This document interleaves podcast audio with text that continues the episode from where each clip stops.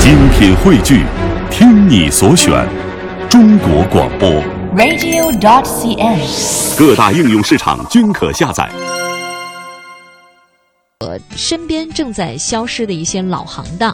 首先呢，说这个丁谶，大家知道这个东西吗？嗯，嗯，应该是丁谶个挺细的活儿，应该是秤吧？哦哦，是过去用那个称东西的秤是吧？，对，因为哦这个、好像现在已经全都是电子秤了。这个秤杆儿这种，可能台湾的朋友不一定都见过，就是一个杆儿，然后底下有一个小的托盘儿，还有一个那个像陀螺一样的那个不是陀螺，是那个叫什么？像陀螺，呃，叫秤砣。哎，对，秤 砣。哎，这个东西我觉得还嗯特别的有新意，而且嗯之前看过一个主持人吧，他出了一个书，他就跟人学做老手艺，嗯，做这个老的这种小秤，嗯我觉得直戳我心里。我觉得我也想有一天自己去学做这个东别西，想了，赶紧很做有意义。嗯而且你不觉得它，我原来都没发现，它是一个很精巧的东西，嗯，左右平衡之间找到一个位置，我哇发现你是一个特别热爱生活的人。超热爱的。我觉得生活真的无限美好。嗯，所以今天这个老手艺啊，每一项我觉得都说到我的心坎里了。还有下面要说的这个，捏面人儿这个不太敢尝试， 因为对我来讲太难了。嗯，这个东西可能觉得美术功底要求你的知更道多准一备点。些什么吗？除了美术功底，它的嗯，这些材料也是要准备齐全的。剪刀就不用说了，对要梳子、有竹篓，嗯，还有一种叫瓜子的东西，还有我面粉。我觉得可能嗯一般人听说啊，怎么需要这些东西啊，嗯，能用得上吗？如果你看到他们怎怎样怎样啊、你 想怎样？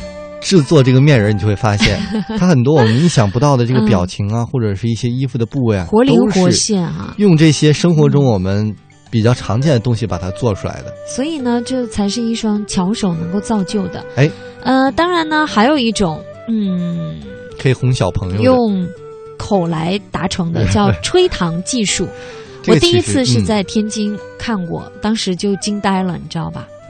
嗯，嗯它是把那个融化成一百度高温的麦芽糖，对经过吹糖艺人的手口并用啊哈、五颜六色的糖料就变成一个个栩栩如生的小动物。当时我一口咬下去，我都觉得哇，太残忍了，不知道咬哪合适，因为麦芽糖嘛也挺好吃的，样子也很你好看。知道吗？雪莹、嗯你说，你是我认识见过的唯一真正把这个嗯，吹吃糖人把它吃了的人，一般人都拿着把玩一下。你是唯一一个我听说因为真的它把麦芽吃糖了的，做是可以吃的，是可以吃啊， 对呀、但人们都是拿它观赏，不忍心去吃。哎呀，就是你你可在以那放时间 长了，我觉得也是一种暴殄天物， 对吧？这我们再来样只有吃进肚子里，才是嗯真的留住它了。好吧，嗯，我们再来看一个，这个老手艺也是非常的不容易，嗯铜匠、啊。因为我觉得到南方一些古镇里面，也许会看到这样的铜匠啊，还有一些银匠啊、嗯锡匠啊，嗯，当当当当，敲打的一些声音。对，嗯、而且呢，我觉得最值得一看。我我记得曾经去广州采访的嗯时候，就有采访这一方面的老手艺。那最让我震撼的就是，比如说像一些铜香炉，还嗯，有铜酒壶，还有一些铜器上，它会有很多的那种。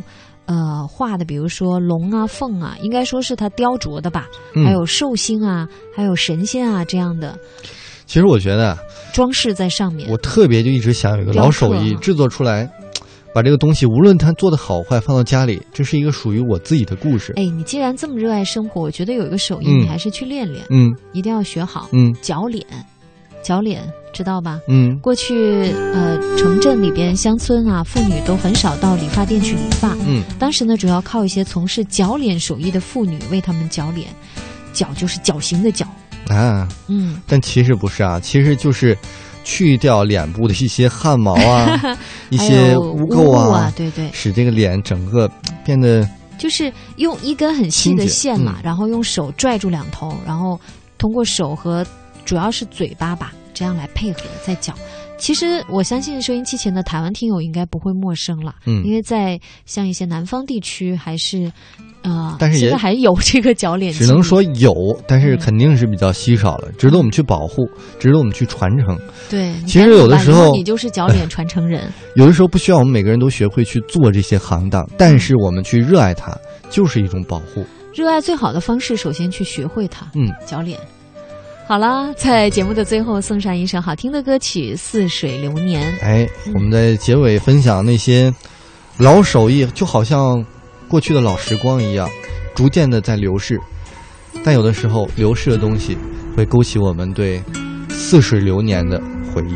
嗯， 终于熬到原点了。乐游神州，明天接着游，拜拜。拜拜。